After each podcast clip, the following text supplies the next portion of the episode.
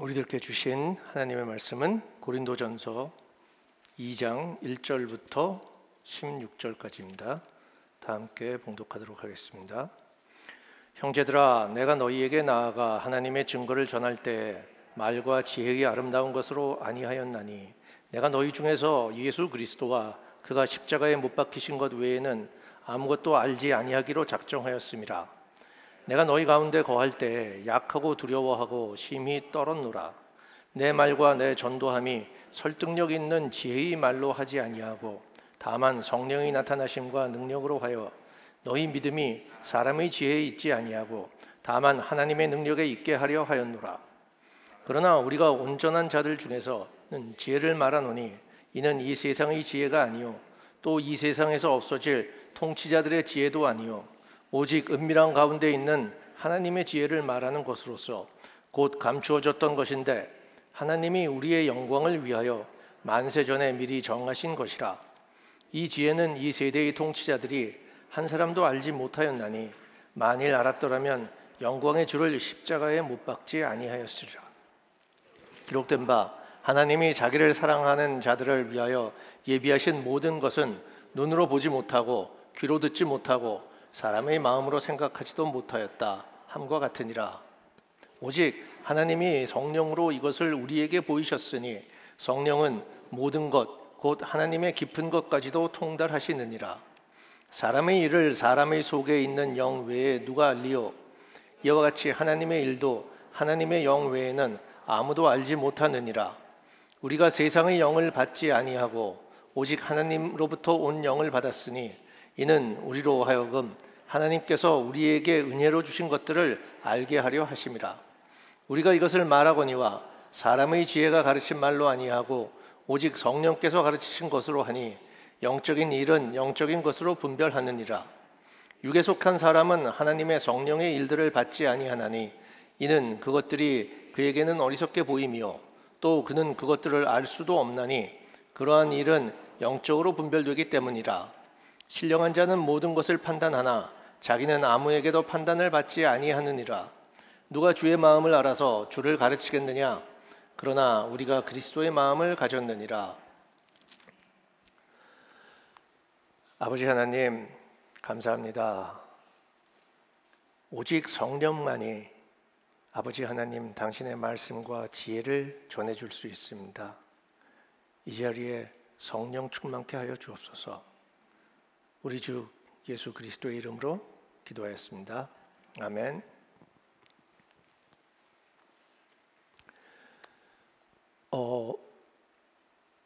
세 번째 주입니다. 고린도전서 세 번째 주 들어가는데요. 우리 처음 시작하면서 고린도전서에 대해서 얘기했죠. 바울이 고린도에 가서 1년 6개월을 지냈습니다. 그러다가 이제 3차 전도 여행 때 에베소에서 지나면서 보니까 고린도에서 연락이 온 거예요. 아, 고린도 교회에서 문제가 좀 있는 것 같다. 바울의 가슴이 찢어질 듯이 아팠을 겁니다. 왜냐? 자기가 정말 나아가지고 거기서 뭐 브루스길라와 아굴라도 만나고 해서 1년 6개월 동안 만들어 놓은 교회가 내부적으로 문제가 생겨가지고, 그리고 그 만들어 놓은 교회가 결국 내가 바울이 사도됨을 입증할 수 있을 정도로 충실하게 잘 컸었는데, 그것이 어떤 문제가 생겼냐면은, 첫째 파벌 문제가 생기고, 두 번째 성적인 음란한 문제가 생기고, 세 번째 우상을 숭배하는 그런 문제가 생긴 겁니다. 그래서 바울이 이런 문제들에 대해 가지고 문제를 해결하기 위해서 쓴 편지가 고린도전서인데, 바울이 보기에는 이 모든 여러 가지 문제 중에서 가장 기본이 되는 문제점이 뭔지를 생각을 해본 거예요. 그래서 내린 결론이 뭐냐면은, 고린도 사람들은 어떤 사람들입니까? 이 사람들 그리스 사람들이거든요. 우리 지난 시간에 한번 읽었었죠. 헬라인은 지혜를 구하고 유대인은 표적을 구한다. 그리스 사람들은 철학을 숭상했던 지역이기 때문에 지혜를 구했어요. 그런데 이 고린도 사람들이 구한 지혜를 보니까 이게 잘못된 지혜를 구한 거예요. 참된 지혜를 구해야 되는데 잘못된 지혜를 구한 거죠. 그래서 바울이 고린도 사람들에게 보내는 편지의 첫 부분에 나와 있는 내용들의 대부분이 고린도에 있는 교회들이요, 당신이 구하고 있는 지혜는, 그리스인들인 당신이 구하고 있는 지혜는 잘못된 지혜다. 인간이 가지고 있는 지혜와 능력은 여러분들이 아무리 발전되고 아무리 고도화된 지혜와 능력이라 하더라도 그것은 잘못된 지혜다. 참 지혜는 여기 있다. 그 지혜가 뭐냐? 바로 하나님의 지혜와 능력이다 라고 얘기를 하면서 이 사람들에게 하나님의 지혜와 능력을 전해주기 위해서 노력을 하는 겁니다. 그런데 문제는 이 하나님의 지혜와 능력은 일반적인 어떤 인간의 능력과 인간의 언변으로는 전해질 수 없다라는 것이죠. 그래서 그러면은 이것을 어떻게 전할 수 있느냐? 결론은 딱 나와 있습니다. 성령으로밖에 하나님의 지혜를 전할 수 없다. 이것이 아까 우리가 방금 읽은 고린도전서 2장 1절부터 16절까지 나와 있는 내용의 기본적인 내용입니다. 하나님의 지혜와 능력, 그러면 그걸 어떻게 전할 것인가? 성령으로 전한다. 그러면은 그 내용에 대해서 2장 1절, 2절 같이 한번 살펴보도록 하겠습니다. 2장 1절, 2절. 형제들아, 내가 너희에게 나아가 하나님의 증거를 전할 때에 말과 지혜의 아름다운 것으로 아니하였나니, 내가 너희 중에서 예수 그리스도와 그가 십자가에 못 박히신 것 외에는 아무것도 알지 아니하기로 작정하였음이라. 바울이 교회에 전하고자 하는 것은 딱 두 가지였습니다. 첫째, 예수가 그리스도다. 둘째, 그 그리스도가 십자가에 못 박혀 죽었다. 돌아가셨는데 그 때문에 우리가 바로 구원을 받았다라는 겁니다. 내가 바울이 전하고자 하는 것은 이 두 가지 사실뿐인데 그 두 가지 사실을 어떻게 전하려고 했냐 하면은 부정적으로 먼저 나오죠. 이런 것으로 전하지 않으려고 했다. 취하지 않은 방법이 뭐냐면은 결국은 말과 지혜의 아름다운 것, 즉 화려한 수사와 화려한 언변, 뛰어난 논리로는 전하지 않겠다라고 얘기한 겁니다. 왜 그랬을까요? 바울 자신의 경험에 비추어서 그렇습니다. 여러분, 바울이 회심하게 된 얘기는 많이 들어서 아시죠? 바울은 그 당시 최고의 지성인입니다. 지성인이고 유대의 모든 율법과 예언에 대해서 통달해 있습니다. 유대법이라든지 유대 예언에 따르면은 그리스도라 함은 기름 부음 받은 자라는 뜻이거든요. 기름 부음 받은 자는 두 가지 경우밖에 없습니다. 하나는 대제사장 아니면 왕입니다. 대제사장이나 왕밖에 기름을 붓지 않는데, 지금 그리스도다라고 하는, 기름 부음 받은 자다 하고 하는 사람이 나타났어요. 그런데 보니까 이 사람이 무슨 혈통이 뛰어난 것도 아니고 학문이 뛰어난 것도 아니고 잘 들어보지도 못한 나사렛이라는 시골 동네에서 목수로 있던 사람이 갑자기 나타나가지고 그리스도다라는 칭호를 받는 거예요. 그러다가 그 그리스도가 여차여차 해가지고 십자가에 매달려서 사형을 당했습니다. 그런데 이 십자가에 매달려서 사형당한 예수라는 사람이 그리스도고, 이 십자가에 죽은 사람이 그리스도가 우리한테 구원을 보내주었다라고 얘기하는 거죠. 바울이 가지고 있는 자신의 어떠한 지식과 논리로는 도저히 받아들일 수 없는 것이었습니다. 그래서 바울이 어떻게 했습니까? 이거야말로 우리의 위대하신 모세 때부터 쭉 우리를 이집트로부터 구해왔던 여호와를 정말 모독하는 것이다. 그런 생각에서 바울이 했던 것이 뭐냐면은 이런 신성 모독자들을 이단으로 처단해서 이러한 이단적인 생각이 예루살렘에서 더 이상 퍼지지 못하게 해야 되고, 그 다음에 나아가 이러한 생각들이 예루살렘을 벗어나서 다른 지역에서도 이런 생각들이 횡행하고 있으니 그 사람들을 잡아서 뿌리를 뽑아버리겠다라고 떠난 것이 다마스커스로 가는 길이었습니다. 다마스커스 가까이 가가지고 정오에 땡볕에 예수님을 만난 거죠. 열사의 정오의 땡볕에 나타난 태양보다 더 밝은 빛 같은 예수님이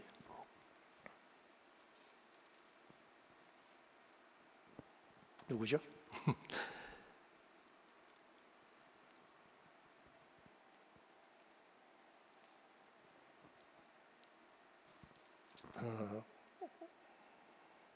갑자기 생각이 안 나. 예.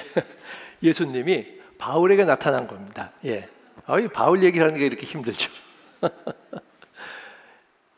이게 바로 방직입니다.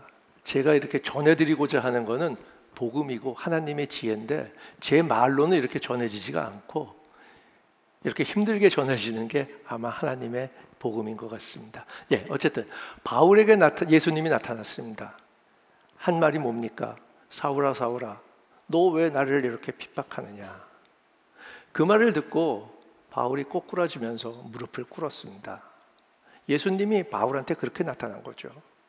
그렇기 때문에 바울은 자기의 경험에 비추어 봤을 때 아, 하나님은 도저히 말로 전해질 수 있는 게 아니다. 내가 아무리 그리스 철학에 뛰어나고 수사학에 뛰어나가지고 이 하나님에 대한 논리를 정연하게 보여준다 하더라도 쉽게 그게 전달될 수 있는 게 아니다라는 것을 본인이 경험을 한 것입니다. 그렇기 때문에 여기 나와 있는 말이 뭐냐면은 아, 내가 하나님을 증거를 할 텐데 그거는 말이나 지혜의 아름다운 것으로는 아니하겠다. 왜냐하면은 내가 전하고자 하는 거는 말이나 지혜로 전할 수 없기 때문이다라는 것입니다.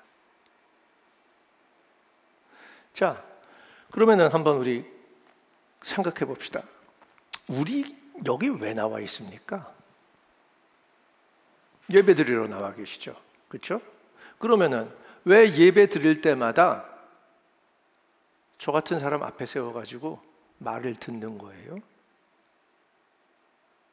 말이나 지혜로 전달될 수 없는 게 하나님의 말씀이고 하나님의 복음인데 왜 우리는 예배할 때마다 말씀, 설교, 뭐 여러 가지 등등 제목을 붙여서 말씀을 듣는 거죠.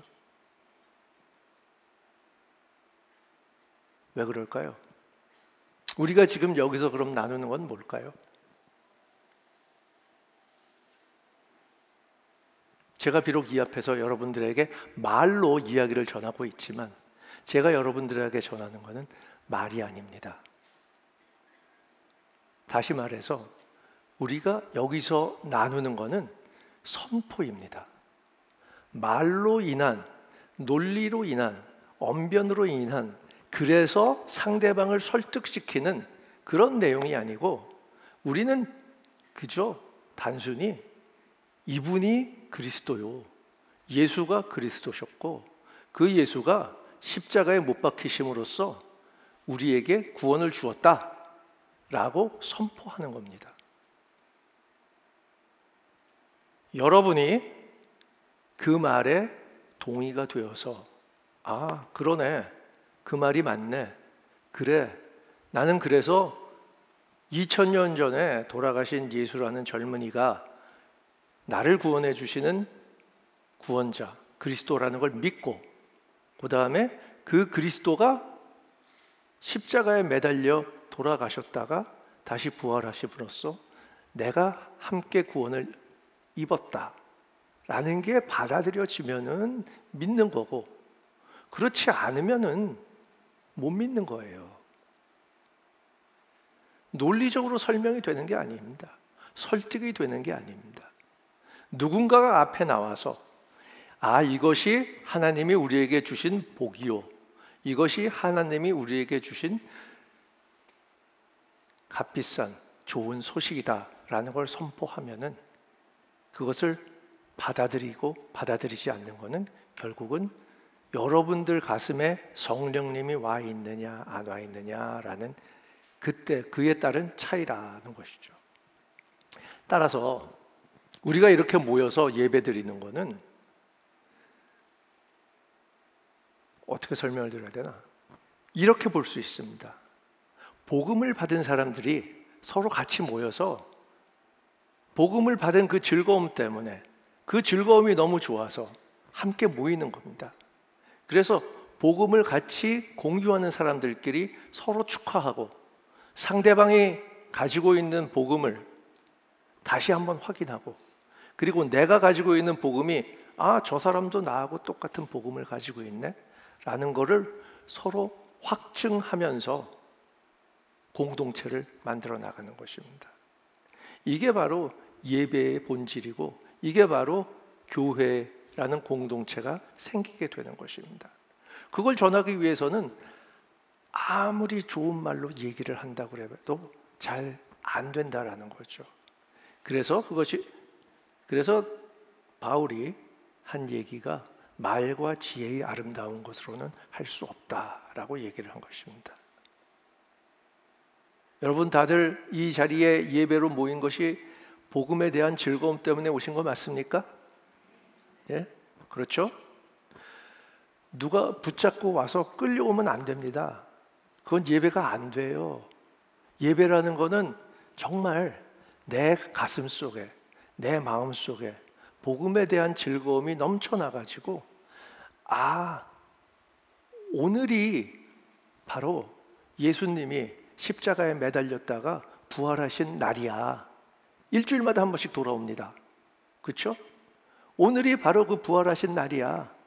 그래서 그 부활하신 예수님, 우리 다시 한번 같이 모여서 그 예수님 믿는 사람들끼리 같이 모여서 축하하자. 그게 바로 주일 예배의 본질이고, 그렇기 때문에 우리는 교회에 간다라고 얘기를 하지 않고 우리가 교회가 된다라는 게 그런 의미에서 저희 베이직에서 강조하는 내용들입니다. 예수님께서도 말씀하셨잖아요. 너희들이 두세 명이 모이는 곳에는 내가 항상 함께하리라 말씀하셨습니다. 여기 벌써 몇 명이에요? 한 100여 명 가까이 모였습니다.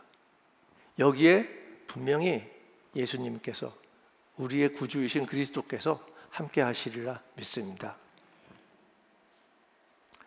자, 그러면은 그 복음을 축하하고 성령의 임재를 같이 느끼는 것이 첫 번째 목적이라 하면, 또 한 가지 목적이 없지 않아 있습니다. 일종의 지식 전달의 역할을 하기는 합니다. 자, 우리 한번 예를 들어 봅시다. 아까 제가 말씀드렸죠. 예수가 그리스도다라고 하는 것이, 제가 말씀드리려고 하는 거는 이겁니다. 2000년 전 유대 땅에서 일어났던 것을 21세기를 살아가는 우리가 이 대한민국에서 쉽게 실감 못하는 경우가 많습니다. 시간과 공간에 따른 어떤 제약이 있기 때문이죠.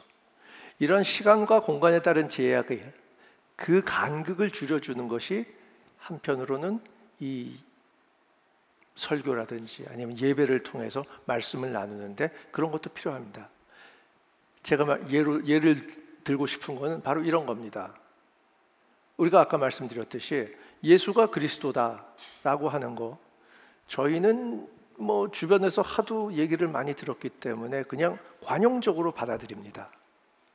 그런데 아까 말씀드렸던 것처럼 바울이 살았던 그 당시 유대 팔레스타인 지방에서는 그 말이 얼마나 충격적이었던가를 한번 생각해 보세요.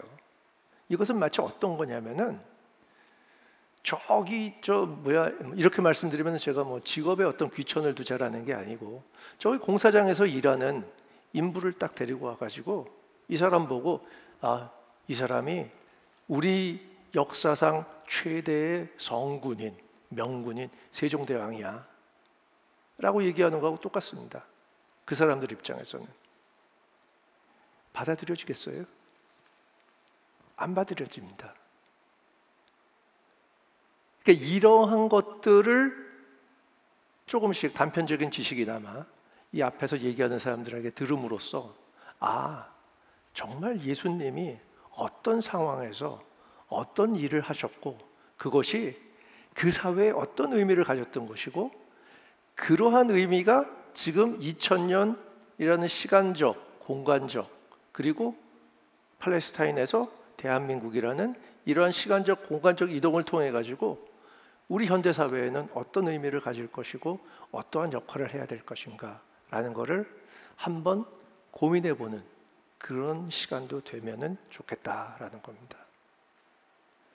따라서 예수가 나한테 왔다 그래가지고 교회 안 가도 돼, 예배 안 봐도 돼, 그런 생각 하지 마세요. 네.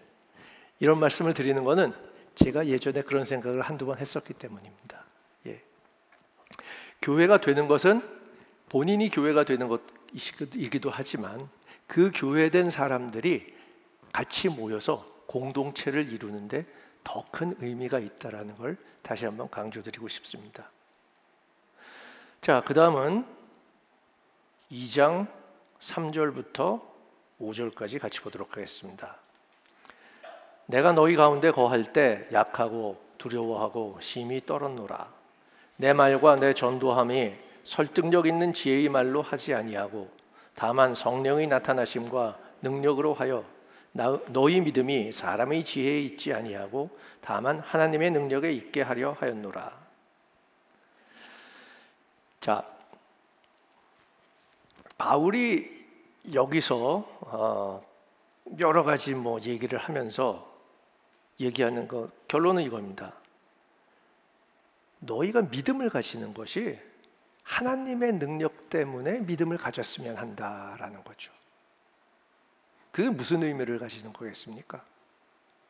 하나님의 능력 때문에 믿음을 가진다. 하나님이 워낙 능력이 크고 위대하고 도저히 저분을 따라갈 사람이 없기 때문에 그래서 믿는다. 그것도 하나 해석이 될 수 있겠죠. 그러나 또 한편으로는 하나님의 능력의 과소는 불문하고 하나님이 그저 그냥 그 사람에게 믿음이라는 선물을 갖다 주었다, 그렇게도 볼 수 있습니다. 어쨌든 여기서 바울이 경계하는 것은, 사람이 가지는 믿음에 대해서 경계하는 건 하나입니다. 자, 니들이 믿음을 가졌는데 그 믿음이 사람의 지혜에 있는 것이면 안 된다라는 거죠. 사람의 지혜로 믿음을 가진다는 게 어떤 걸까요? 이제 쉽게 생각할 수 있는 예는 이런 겁니다. 그래, 예수 믿으면은 복 받는데, 예수 믿으면은 가정 형편이 펴진데, 대표적인 번영 신학 같은 것들입니다. 우리 인간이 생각해 봤을 때, 인간의 논리, 우리 사람들이 생각하는 논리, 세상의 어떤 방식, 지혜에 따르면은 그렇게 하는 게 이익이 된단 말이에요. 예수를 믿는 게 이익이 돼요. 그렇게 믿어서는 안 된다는 겁니다. 거꾸로 얘기해서 있습니다. 예, 예수를 믿어가지고 좋은 일 생길 수 있고 다 그럴 수 있지만, 그것이 예수를 믿는 이유가 되어서는 안 된다라는 것입니다. 왜냐? 예수를 믿는 거는 하나님의 능력으로 믿어야 되는데, 뒤에 나옵니다. 하나님의 능력은, 그리고 하나님의 능력을 통해서 우리에게 알려주는 것은 세상 사람들이 봤을 때는 어리석은 것입니다. 따라서 세상 사람들의 논리라든지 세상 사람의 지혜로 하나님을 믿게 되면은 뭔가 위험한 것이 있다, 스스로 한번 반성해 볼 필요가 있습니다. 여러분, 저 교회사를 보면은요, 예수가 누구고 신이 누구고 그다음에 그러면은 예수가 하나님과의 관계가 어떤 것이고 이런 거에 대해서 논쟁들이 참 많이 있었습니다.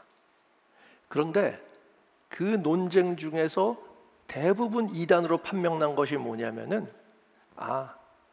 우리가 생각하기에 앞뒤가 맞는 설명으로 하나님과 예수님과 그리스도에 대한 설명을 하면은 그것은 결국 이단으로 됩니다. 요는 뭐냐? 하나님의 능력은 절대 우리의 지혜와 지식으로 이해할 수 없는 거다.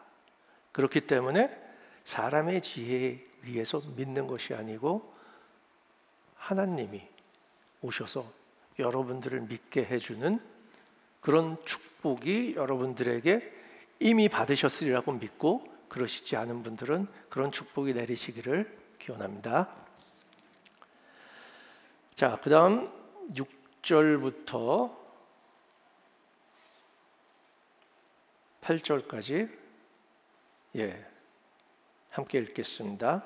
그러나 우리가 온전한 자들 중에서는 지혜를 말하노니 이는 이 세상의 지혜가 아니요 또 이 세상에서 없어질 통치자들의 지혜도 아니요 오직 은밀한 가운데 있는 하나님의 지혜를 말하는 것으로서 곧 감추어졌던 것인데 하나님이 우리의 영광을 위하여 만세 전에 미리 정하신 것이라. 이 지혜는 이 세대의 통치자들이 한 사람도 알지 못하였나니 만일 알았더라면 영광의 주를 십자가에 못 박지 아니하였으리라. 자, 2장 1절부터 5절까지는 바울이 얘기를 했습니다. 말이나 지혜로 전할 수 있는 게 하나님의 능력이 아니다. 말이나 지혜로 하나님의 진리나 지혜를 전할 수 없다라고 얘기했는데, 이 6절부터 와서는 또 말이 조금 달라지는 것 같아요. 우리가 온전한 자들 중에서는 지혜를 말하노니, 지혜를 말을 하는 경우가 있다라는 거예요. 상대방이 누구요? 온전한 자들입니다. 자, 온전한 자들이라는 사람이 어떤 사람일까요?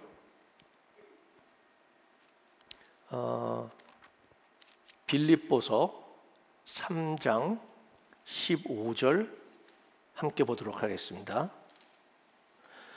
그러므로 누구든지 우리 온전히 이룬 자들은 이렇게 생각할지니 만일 어떤 일에 너희가 달리 생각하면 하나님이 이것도 너희에게 나타내시리라. 자, 여기서 온전히 이룬 자라고 말을 하면서 그 위에 쭉 온전한 자에 대한 설명이 나옵니다. 어떤 거냐면은, 뭐 시간상 다 읽을 수는 없지만 간략히 정리하면 이렇습니다. 온전히 이룬 자, 바울이 자기를 온전히 이룬 자다라고 하면서 자기를 예로 듭니다. 바울은 어떤 사람인가? 8일 만에 할례를 받고 이스라엘 족속이고 베냐민 집하고 히브리인 중에 히브리인이고 율법으로는 바리새인이고 등등등 나옵니다. 그래서 그 당시 유대인의 기준으로 봤을 때는 세상적으로 좋아하는 모든 기준을 갖춘 사람입니다. 그런데 어떻게 했습니까? 바울은 뭐라고 얘기했냐면은 이 모든 것을 해로운 것으로 여겼다. 그래서 그런 것들을 잃어버리고 배설물로 여겼다. 왜 그랬나? 내 주 그리스도 예수를 아는 지식이 가장 고상하기 때문에 이 모든 세상적인 좋은 기준을 스스로 버렸다라는 겁니다. 즉, 온전히 이룬 자들은 이런 결과가 나온다라는 것입니다. 여러분, 온전히 이루셨습니까? 쉽게 대답 못합니다. 왜냐하면은 사실 우리가 사는 세상은 정말 좋아요. 편해요. 하고 싶은 것 얼마든지 할 수 있고 좋습니다. 그러나 그보다 더 좋은 것이 있다라는 걸 믿고 그보다 더 좋은 것을 위해서 이 세상 것들을, 이 세상에 좋다는 기준을 버릴 수 있는, 지금 당장은 버리지 못한다 하더라도 기회가 오면은 버릴 수 있는 그런 마음이 들어서 온전히 이루는 자가 되어 가시기를 부탁드리겠습니다. 그런 온전히 이루는 자가 되면은 어떠한 것들을 말로 전해 들을 수 있느냐? 7절에 나오는 말입니다. 오직 은밀한 가운데 있는 하나님의 지혜를 말하는 것으로. 그러니까 이러한 온전한 자가 되면은 하나님의 지혜, 은밀한 가운데서 하나님이 감추어 두었던 그 지혜를 우리가 얻을 수 있는 건데, 그것은 하나님이 우리의 영광을 위하여 만세 전에 미리 정해진 것이다. 결국 그리스도를 우리에게 보내주시겠다라는 그 얘기죠. 예. 그런데 이 지혜는 이 세상 통치자들이 한 사람도 알지 못하였으니 만일 알았더라면 그렇게 해서 오신 영광의 주 그리스도를 십자가에 못 박지 아니하였을 것이다 라는 겁니다. 자, 그러면 9절부터 예, 10절까지 같이 보도록 하겠습니다. 기록된 바 하나님이 자기를 사랑하는 자들을 위하여 예비하신 모든 것은 눈으로 보지 못하고 귀로 듣지 못하고 사람의 마음으로 생각하지도 못하였다 함과 같으니라. 오직 하나님이 성령으로 이것을 우리에게 보이셨으니 성령은 모든 것 곧 하나님의 깊은 것까지도 통달하시느니라. 자, 이제 성령에 대해서 얘기를 하고 계십니다. 성령은 뭐냐? 하나님의 깊은 것까지도 통달하시는 것이다. 하나님의 영이니까 하나님을 가장 잘 아는 것이 성령이라고 얘기할 수 있겠죠. 그리고 하나님이 온 세상을 지으시고 관장하고 계시니 그 성령이 이 모든 세상을 다 통달하고 있는 거다라고 얘기할 수 있겠죠. 지금 9절에 인용되어 있는 내용은 이사야서에 나와 있는 내용입니다. 이사야서 64장 제4절인데요. 제가 읽겠습니다. 주 외에는 자기를 앙망하는 자를 위하여 이런 일을 행한 신을 옛부터 들은 자도 없고 귀로 들은 자도 없고 눈으로 본 자도 없었나이다. 자, 이게 무슨 말이냐면은 신들이 많죠. 예, 신들이 많은데 그 많은 신들이 스스로 우리들한테 온 사람은 없습니다. 다들 그 신을 찾기 위해서 우리가 해야 될 것들이 엄청 많아요. 예? 우리가 가서 뭐 저 제사도 드리고 뭐도 해야 되고 그리고 뭐 제물도 계속 드리고 그래야지 신이 가끔 조금 자기 모습을 보여준다든지 아니면은 직접 나타나지도 않아요. 신탁을 통해 가지고 자신의 대리인을 통해 가지고 필요한 사람들에게 어떤 신의 말씀을 전해준다든지 하는 것이 신의 일반적인 행태였고 신관이었습니다. 그런데 이 유대의 신 여호와는 어쨌냐면은 아까 나와 있는 것처럼 스스로 유대 민족들에게, 이스라엘 민족들에게 나타난 사람들입니다. 언제? 시내산에서 약속했던 대로 이스라엘 민족을 이집트에서 구출해내고 난 다음에 시내산에서 예배를 드리니까 신이 직접 나타나신 거예요.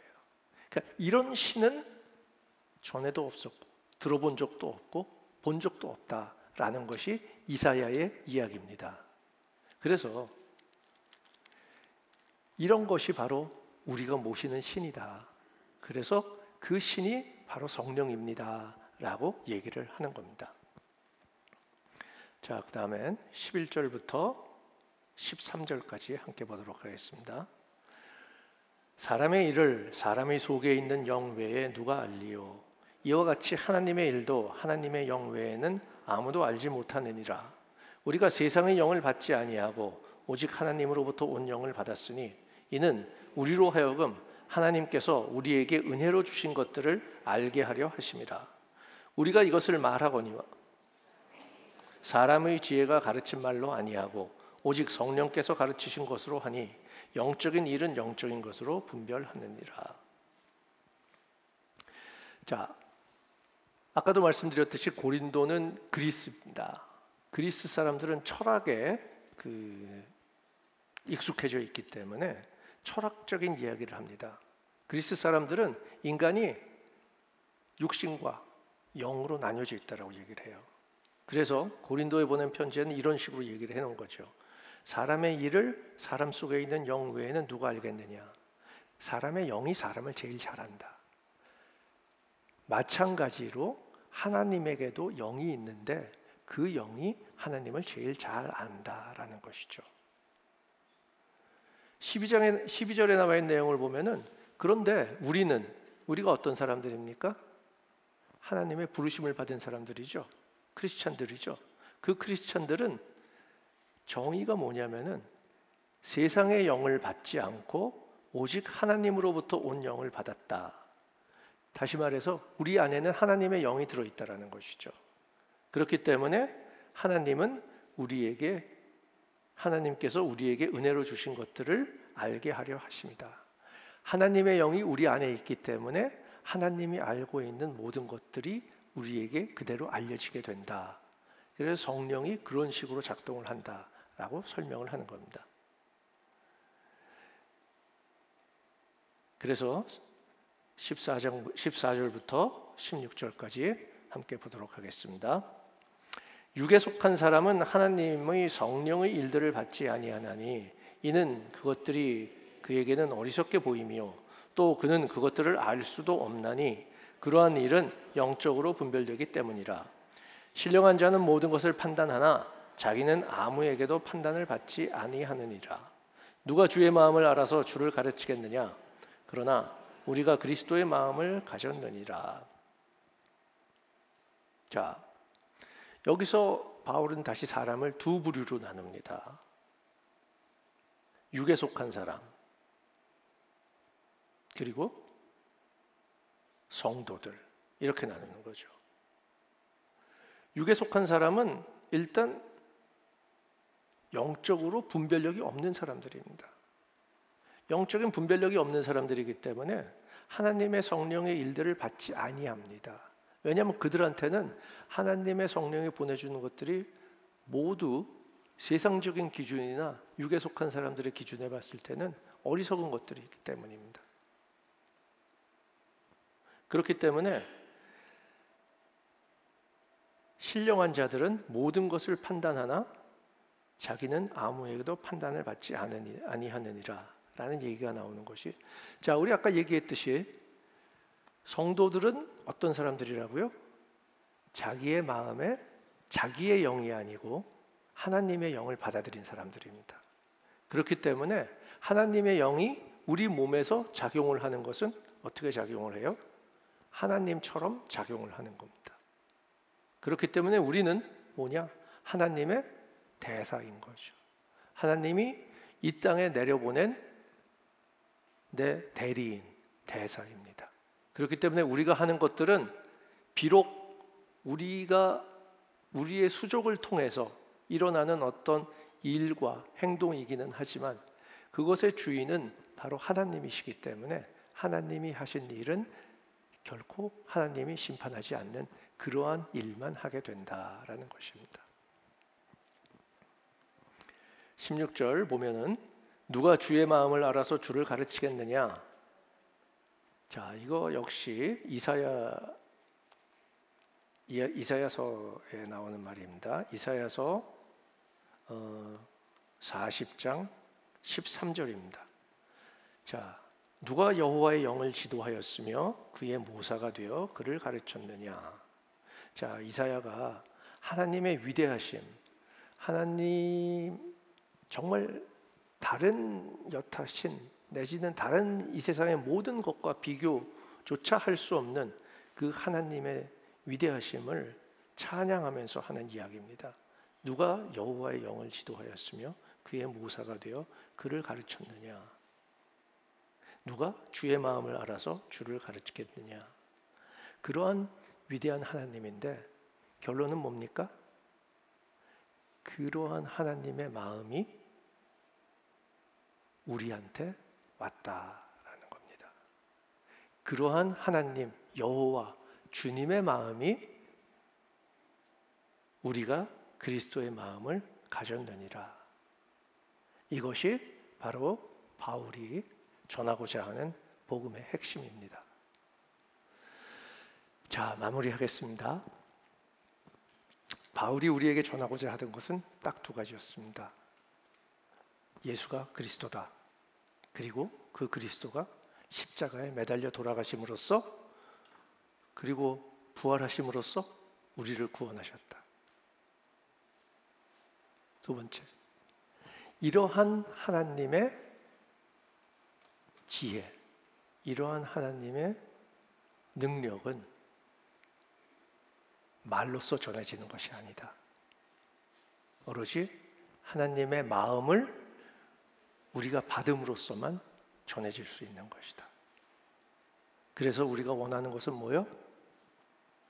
이렇게 하나님을, 예수를 그리스도로 모시는 많은 분들이 여기 이렇게 모여 있으니 이 자리에 성령이 임재하셔서 여러분들, 모든 성도 여러분들 가슴에, 머리에 많은 성령이 폭포수처럼 내려서 하나님의 대리인으로서, 하나님의 앰베서더로서, 대사로서 이 땅에 멀지 않은 하나님의 나라를 만들어가는 한 주 한 주, 하루하루가 되기를 기도합니다. 자, 그러면 간단히 기도하고 마치도록 하겠습니다. 아버지 하나님, 감사합니다. 바울이 고린도 교회에 보내는 서신을 통해서 저희는 알았습니다.